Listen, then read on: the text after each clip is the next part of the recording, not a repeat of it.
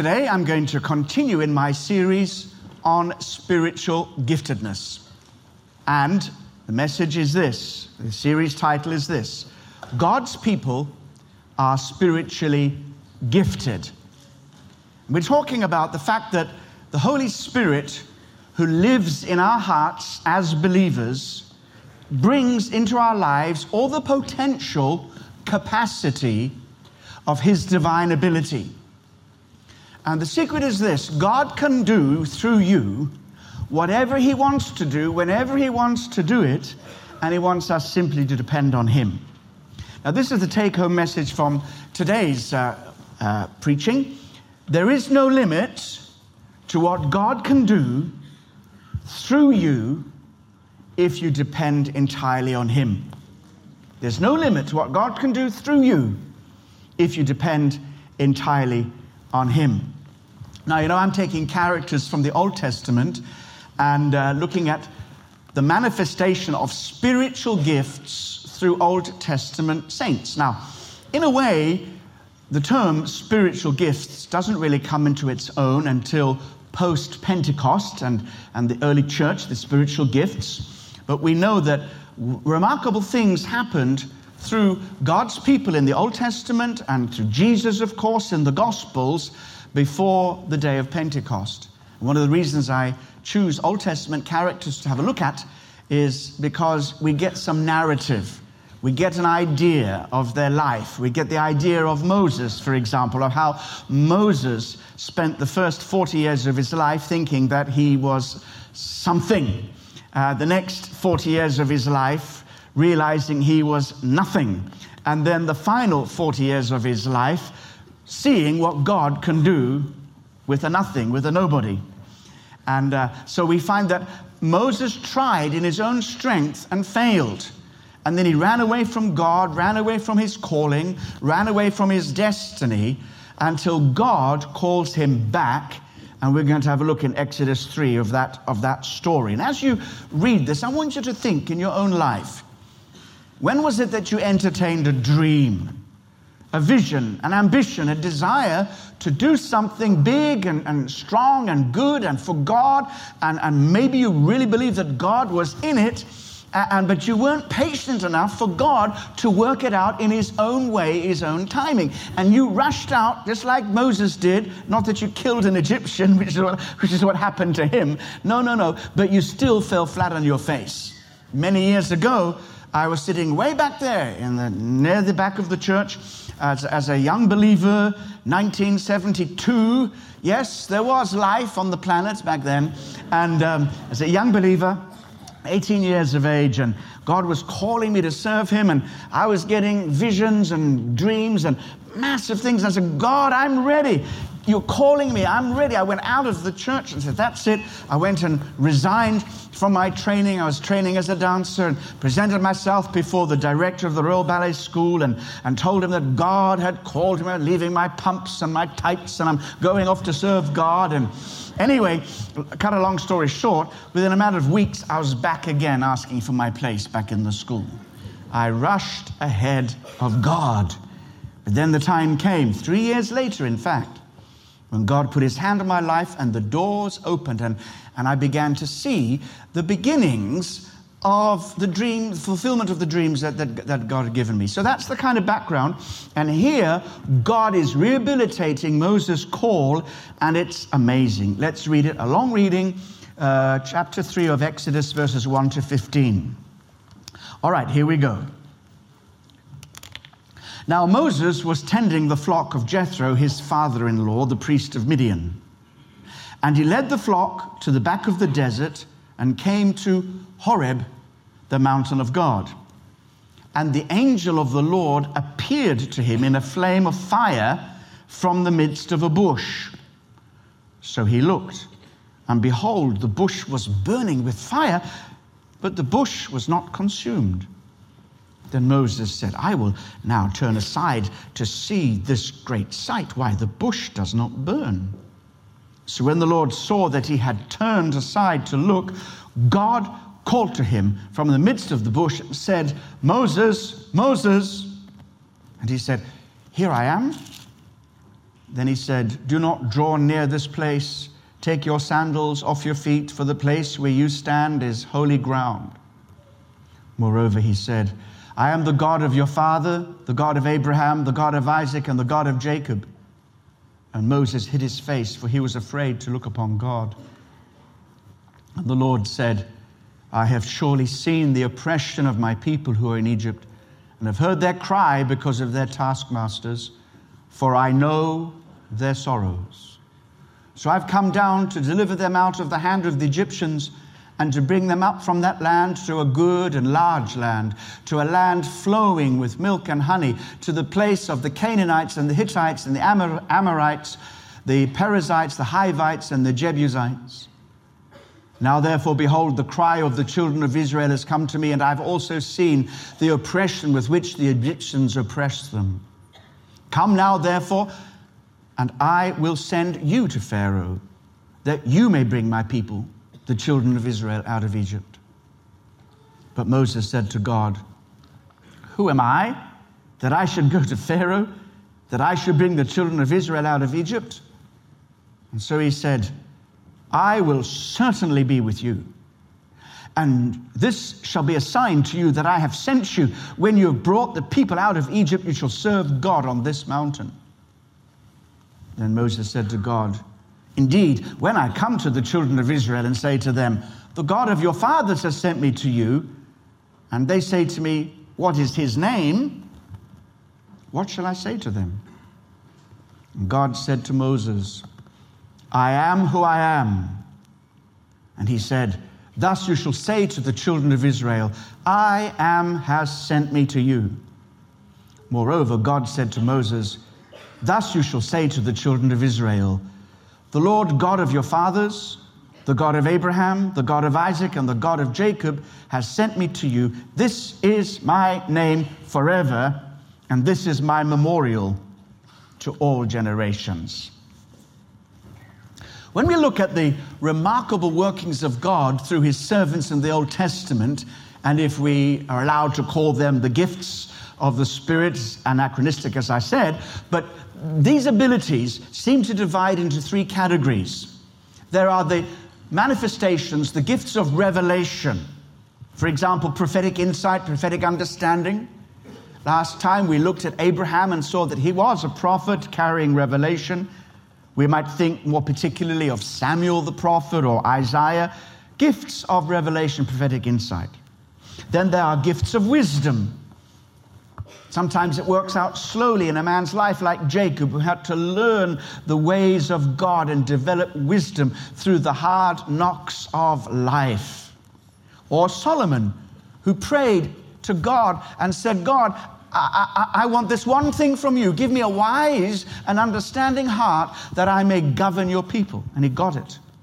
Daniel with wisdom to interpret strange signs and dreams and and symbols and seasons. Nehemiah had the wisdom to go about rebuilding the wall, and Ezra reconstructing the, the people of God around the elements of the law, wisdom.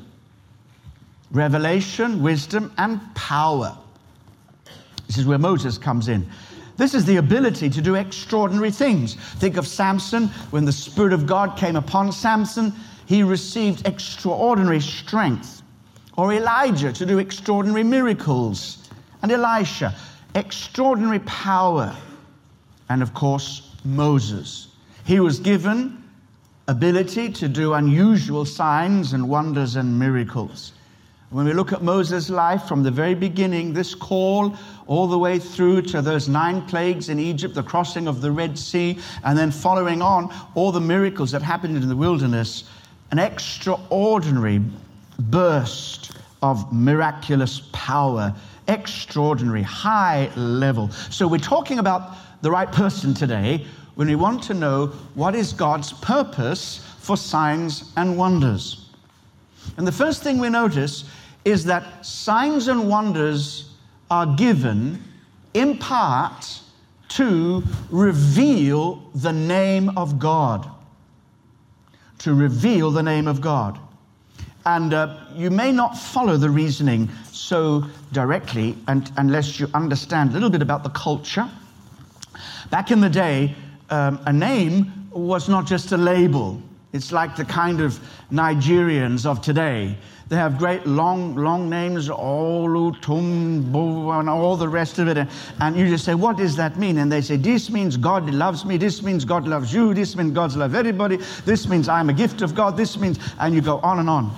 And um, and uh, that happens with some, some other cultures. But back in the day, a name was not just a label. It was a revelation. Sometimes it was a faith revelation. It was description of a character, a destiny, and a purpose. So when Moses anticipates that the elders of Israel will ask Moses, you say, God appeared to you? Well, what's his name? It wasn't about giving a label. It wasn't about what do we call him. It was much more a revelation of what God was going to do for them.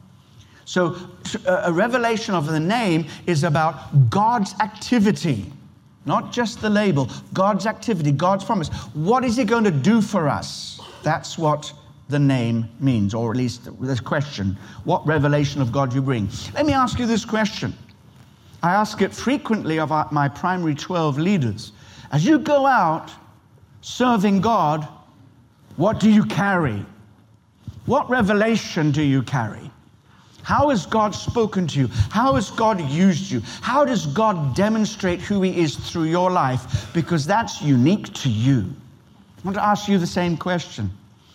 As you go into the busyness of a Monday to Friday, nine to five program of work, what do you carry of God into the working week? I hope that today you'll receive something fresh that will carry you, not just that you'll do your work more efficiently and effectively and give God glory in that way, but people will look at you and say, hmm, what were you doing over the weekend? You look like you've been on holiday. Yes, I was in a holy day. Oh, no, okay.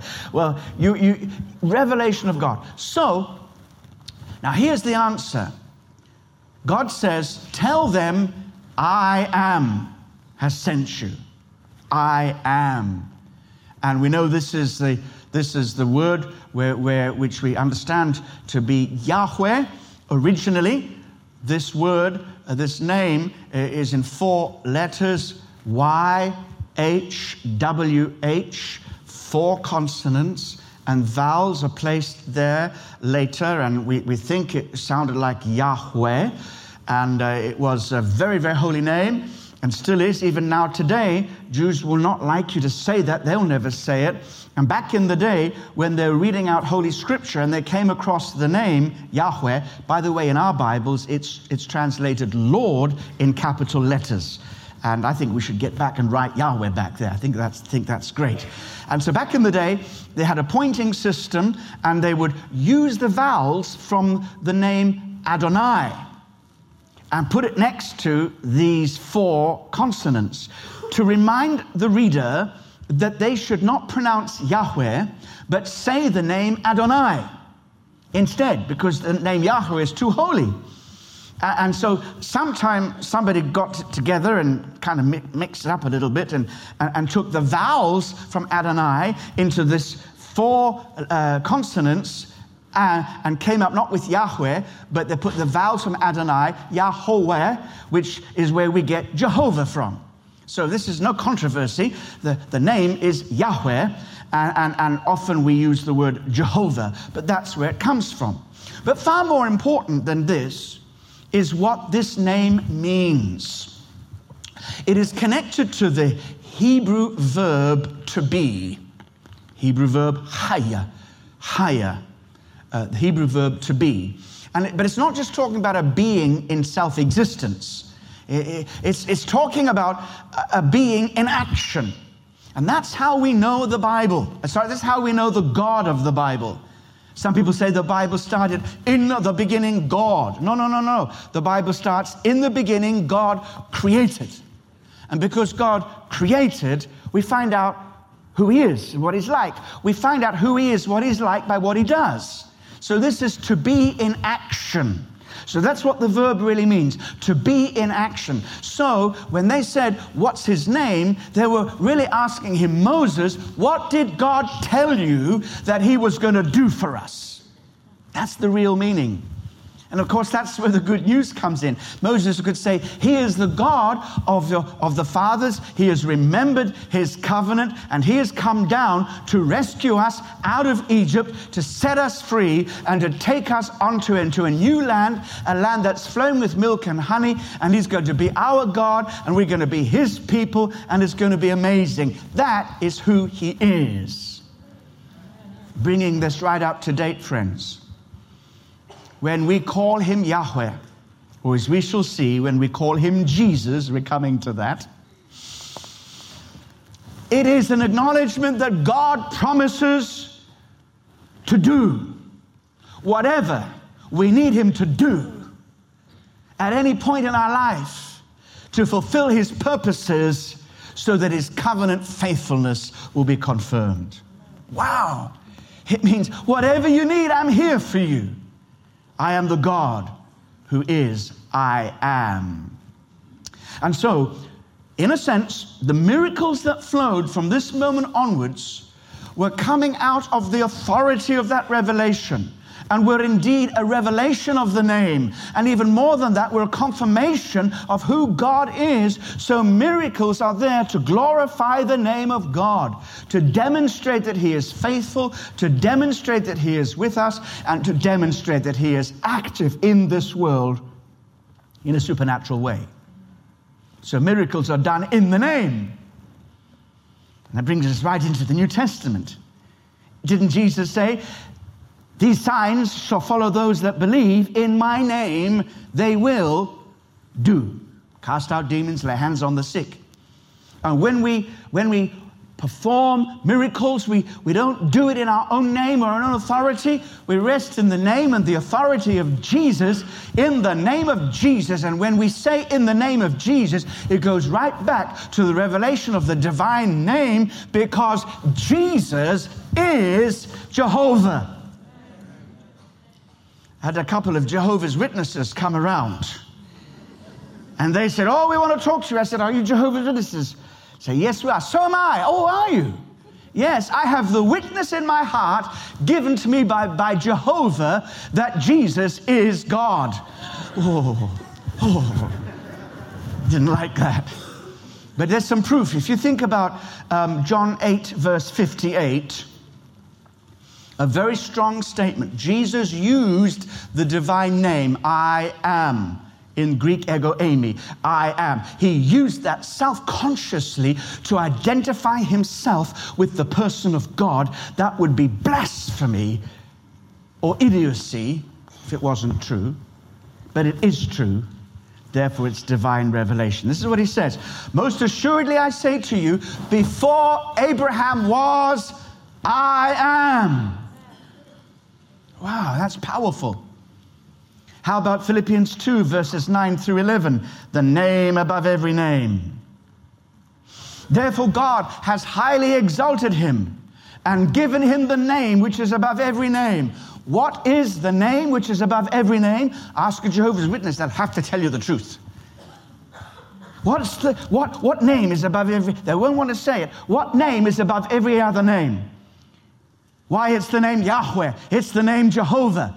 And God has given him this name, which is above every other name. In other words, that at the name of Jesus, who is Jehovah, every knee shall bow, those in heaven and those on the earth and those under the earth. Do you think that anybody would have any right to bow the knee other than bowing the knee before God himself? And every tongue should confess that Jesus Christ is Lord, to the glory of God the Father. So today, when miracles happen in the name of Jesus, it's glorifying God the Father, revealing today that Jesus Christ is Lord. I remember when I was uh, uh, led a group of intercessors from our Bible school way back in the very early nineteen nineties. That's when was uh, the same year when Germany won World Cup. So tell me what year it was back at that day. nineteen what? That's what I said. nineteen ninety. Okay. And uh, and um, and uh, we were interceding for for Reinhard Bonnke, and he had a had a gospel evangelistic campaign in R- Rwanda, in the city of Kigali. And the opening night was powerful. I remember seeing a miracle that night. A woman had what it looked like to be an ulcer, ulcer in her foot, bored a, a hole, it hadn't, hadn't healed, hadn't, hadn't healed. A hole, you, you could stick your finger in it, not that you'd want to, but there it was. And, and the hole closed up, new pink flesh. I don't know why the rest of the skin was black. Of course, she's from um, Rwanda, but the skin there was new, fresh, pink skin underneath. It was a freshly healed, fle- fre- fle- freshly closed up wound. It was wonderful. And uh, everybody saw it, they were testified to it. Next day, uh, we called a taxi to get to the crusade ground, and we're talking to the taxi driver. I said, were you at the crusade last night? Yes. What did you think of it? Not much. What? Didn't you see the miracles? Oh, no, no, not enough miracles. So I said, what do you mean, not enough miracles? How many's enough? I tell you, if Jesus does one miracle today, it's proof he's alive. If he did a miracle yesterday, it's proof that he's alive. You don't have to have thousands of miracles before you believe that God is alive. When Jesus does it, it proves he's alive. Just one miracle. And that one miracle is hope for everybody. One miracle, one marriage healed is hope for all marriages. One body healed is hope for all bodies. Doesn't mean to say that every person is gonna get healed in this existence. Not, uh, some, some things we can't explain, but we do know that a miracle today points to the resurrection that is coming in the future, where not only will everybody be healed, nobody will even get sick. There will be so much healing that sickness itself will be banished from the new heavens and the new earth. Hallelujah. Hallelujah. So, this is the name above every name. And, and when miracles are done, they reveal the name of Jesus and they reveal the name of God. By the way, this reminds us that miracles are for today. Because if a miracle attests to Jesus, then it's not time sensitive. It wasn't just that Jesus did miracles in the Gospels to prove he was the Son of God, or that the apostles did miracles to prove that they were true apostles. There were many people who weren't even apostles, who had nothing to do with writing scripture, nothing to do with carrying prophetic or, or infallible revelation, and they, they, they did miracles. Uh, and, and the Spirit of God who lives in us, Jesus Christ, is the same yesterday and today and forever. A miracle today proves the same thing that it always did, that God loves you, that the kingdom is coming, and the kingdom is already here, and that Jesus Christ is Lord. And it's not even just to prove a point. When God does a miracle, he does it because he wants to manifest his favor, his love, and his grace, his compassion upon his covenant people. Hallelujah. So, the miracles that flowed from this point were miracles that were part of the revelation of the divine name. Secondly, looking at the purpose of miracles, miracles are given to confirm God's word. Miracles attest to the messenger. And I've done a little look at this afresh this week and been surprised to remind myself that the signs and wonders that are done by people are all there to point to Jesus. You might say, well, that's obvious, but a lot of people say miracles are only given to the apostles because they were apostles, and then uh, when Scripture is here, we don't need those apostles anymore, and we don't need miracles. But nowhere in Scripture does it say that the apostles had to do a miracle to prove that they were apostles and capable of writing scripture. There were people who wrote scripture that, as far as we know, never did a miracle, uh, and, and, and, uh, and there were apostles, as far as we know, who, who never wrote scripture, who did miracles. So it's not about that. Truly speaking, miracles attest to Christ. They are there to point to him. And I like that.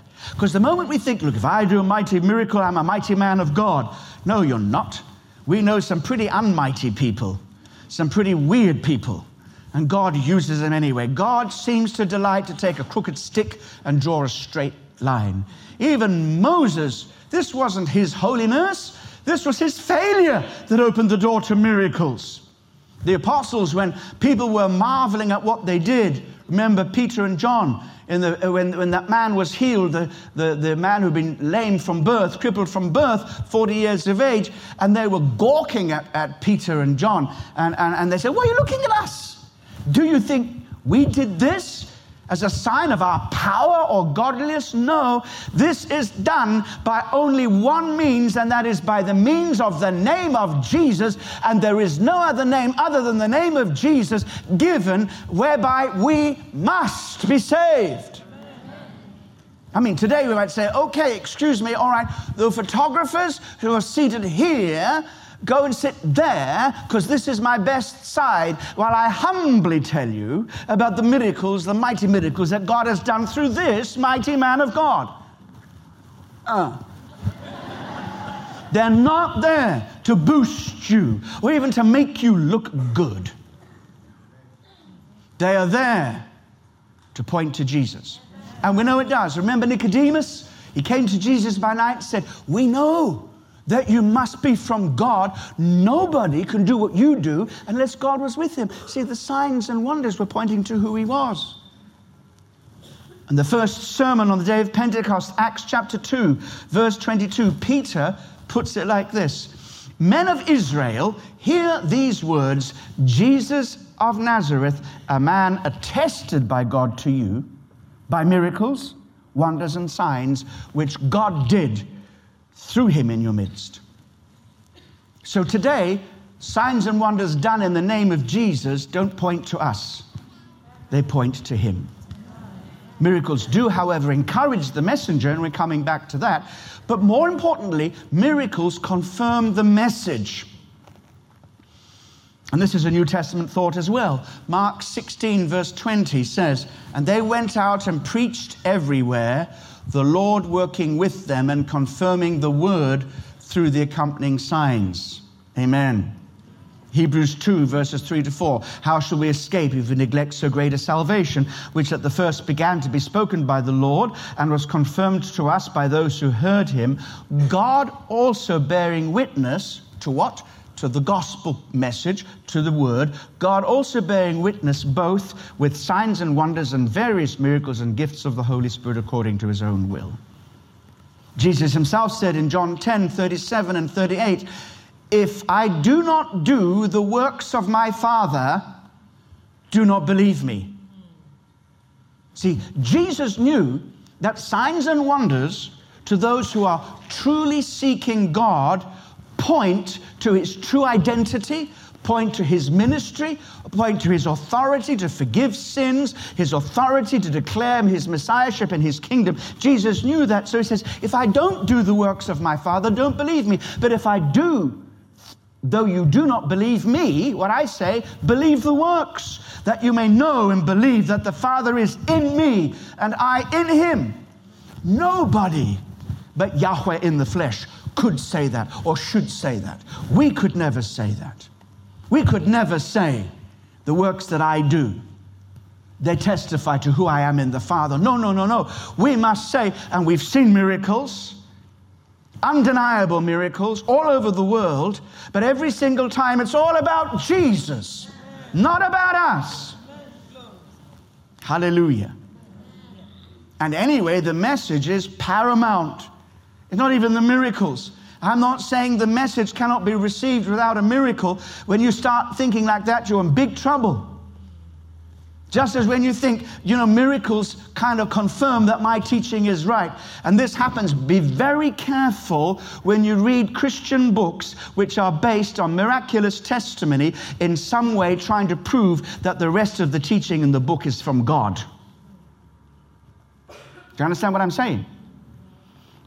In other words, just because somebody works a miracle, it doesn't mean to say, A, that they're a man of God or a woman of God, because the devil does miracles. You've got to discern that. Secondly, it doesn't mean that because a man or a woman does a miracle, that what they're teaching is correct. And thirdly, just because they do a miracle, it doesn't mean to say that it's a vindication of their lifestyle. Because a lot of people say, "God is with me, all the miracles are happening, and God is using me, therefore he's saying your life is okay." And you look at their life and you think it's not okay. No, no, no. The Word of God is the only test. So it can't be a circular argument. Miracles confirm the Word, and the Word confirms miracles. That's, that's a circular argument. No, no, no. It's the Word spoken with authority, and the Word carries the full authority of God, and it is to be, be believed with or without a miracle. But when if a, if a miracle comes, it's a confirmation. And don't forget, miracles are hardly ever without controversy. I remember a man who was a neurologist, and he had a problem with his nerve and a paralysis on this side of his face. And God healed him totally. Well, ninety-nine percent totally. Because there was just a little trace that there had been something wrong. Just a little trace that there had been something wrong. And, and at times, you see, God will give you an excuse not to believe. Let me tell you of a miracle, then I'll give you an excuse not to believe. But if you want to believe and you hear from God, that's fine. But let me show you how this works. Okay. We're preaching in Brazil, and it's going out all over the radio, and God heals a woman listening on the radio from a poor district, a favela, never been to the dentist. Her teeth had been rotten, and she came into the meeting, left her home, came into the meeting, got onto the platform, and said, "I've had a miracle," and she opened her mouth. When I looked into this woman's mouth, I felt like the Apostle John outside the tomb of Jesus. I saw and I believed. What did I see? I saw new, fresh teeth. No, no, no, no, you don't understand. You might, you might say you got perfect teeth here, all right? If you got perfect teeth, I won't answer that because they may not be yours. I don't know, but... No, no, no, I don't... I, I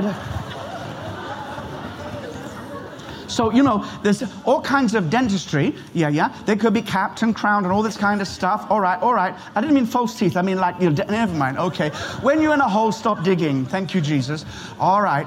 Uh, but even if your teeth are in perfect condition as a young person, never had a filling in your life, never had any corrosion in your life, I'd look at your teeth and they would look twenty-one years old or twenty years old. Okay, why? Because they shape around your activity, eating. This woman's teeth were new, never had been used. Now, do you know what I'm trying to say? Okay, so already now, I'm introducing some elements so that you can walk away and say, you know why? I saw it, you didn't. There's your first element of doubt. Is Colin exaggerating? We know he exaggerates. So is he exaggerating? He wouldn't lie to us, but is he exaggerating? As Amanda said to me, I told you a thousand times, stop exaggerating. And the other thing is you say, well, how would you know? You already probably had this thought. He's talking as if he knows what he's talking about. He's not even a dentist. How would he know what new teeth look like? So you've got the, you doubt my testimony, doubt my interpretation of the facts, doubt my knowledge, my qualification to make those statements. Carry on doubting. I was there, I saw it, and I give God all the glory. You give God glory as well. Even Jesus, who ministered in perfection, you and I never do. He did, wherever he went. He did some of his greatest miracles in Galilee, in, in, in Bethsaida, Chorazin. And it says they didn't repent. And Jesus came back from that preaching campaign where he did his mightiest miracles. And he said, Father, I thank you that you've hidden these things from the wise and prudent and revealed them unto babes. For even so it seemed good in your sight. Being right there in the very presence of Jesus' miracles and not being convinced by them. I remember I went from Brazil to Uruguay, and uh, the man who was my translator from English to Spanish was a conservative, evangelical, charismatic-hating cessationist. Miracles are over, he said. But I'm going to interpret you anyway. So I said, well, that's okay, just, just interpret what I say. Don't worry about that. You know, it takes all sorts. Don't worry about that. No, no, no, he said, you don't understand. I've seen your videos, and they're not very convincing. Shall we go and preach now? I went up there and I thought, oh, Father, let's just, just forget it. Just forget it.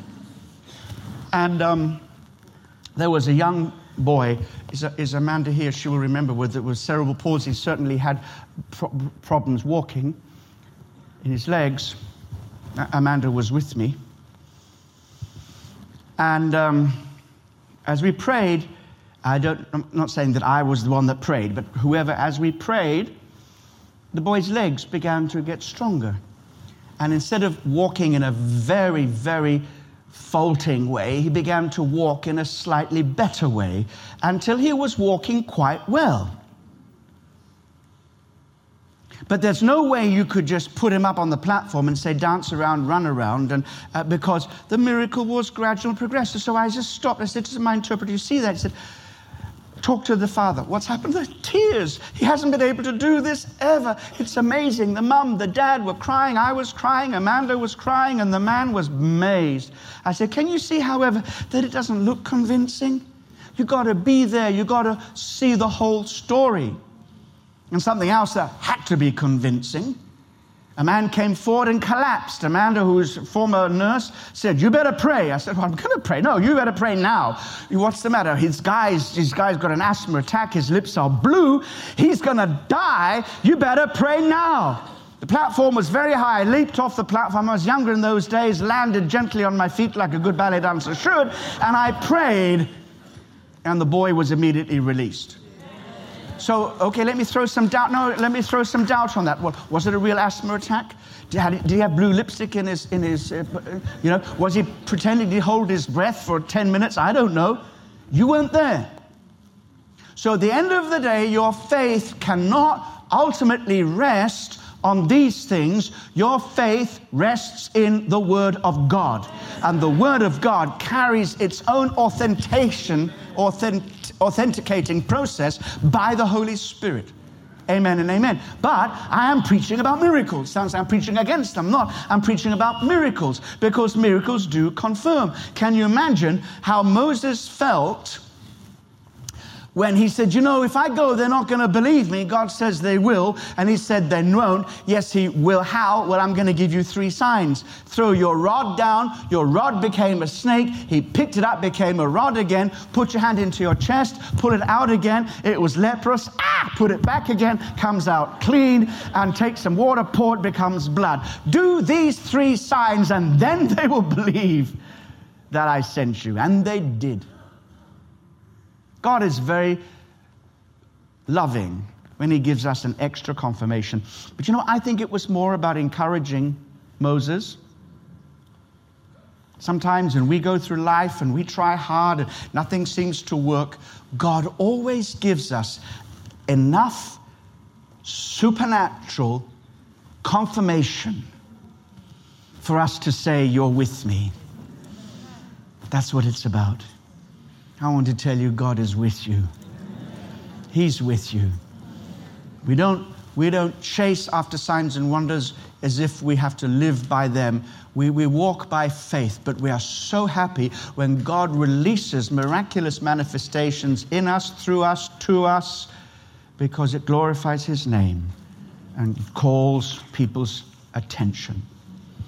And in that wonderful way, it does validate not only the message, but in some secondary way, it validates the messengers. And so, what have we learned?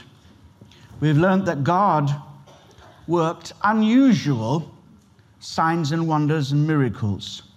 No doubt, because it was an unusual period of history.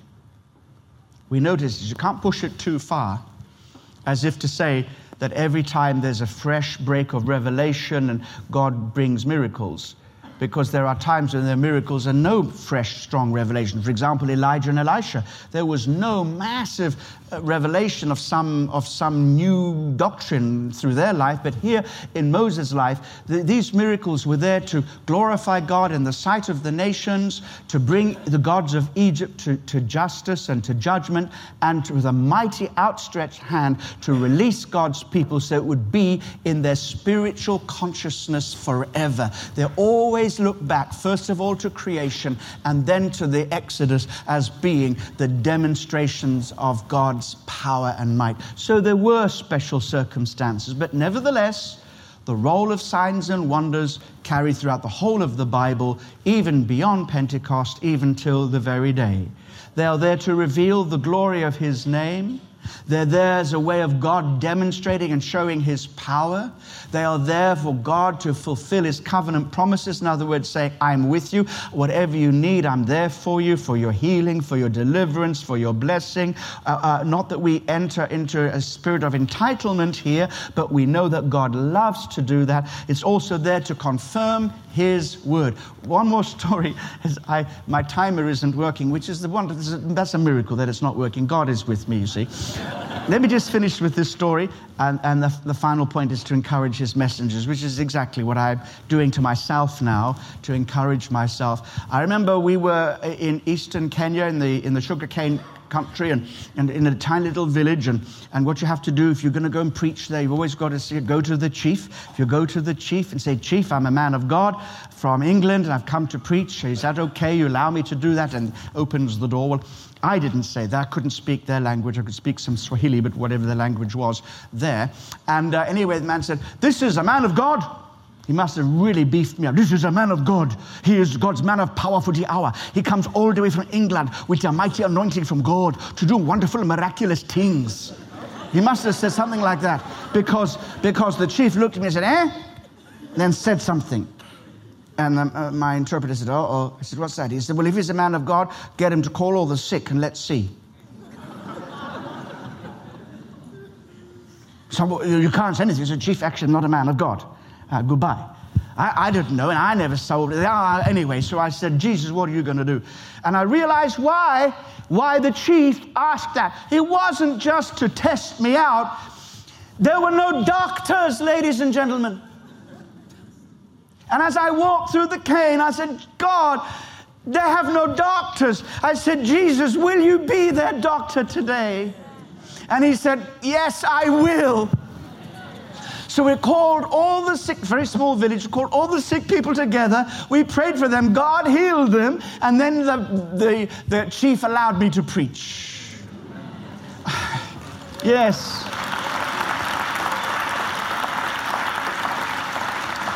I wanted to argue with the chief. I said, no, Chief, you must understand. The Bible says signs and wonders follow the preaching. First I got to preach. But I said, no, Jesus said He's going to be their doctor. So this shows us a whole lot about the heart of God. And as we carry on in this series, I hope you'll be encouraged. Today, be encouraged by this. Moses did it his own way, blew it, and God said, now, don't do it your way, do it my way. And then He said, to play on words, Moses said, I'm going to do it not my way, but Yahweh.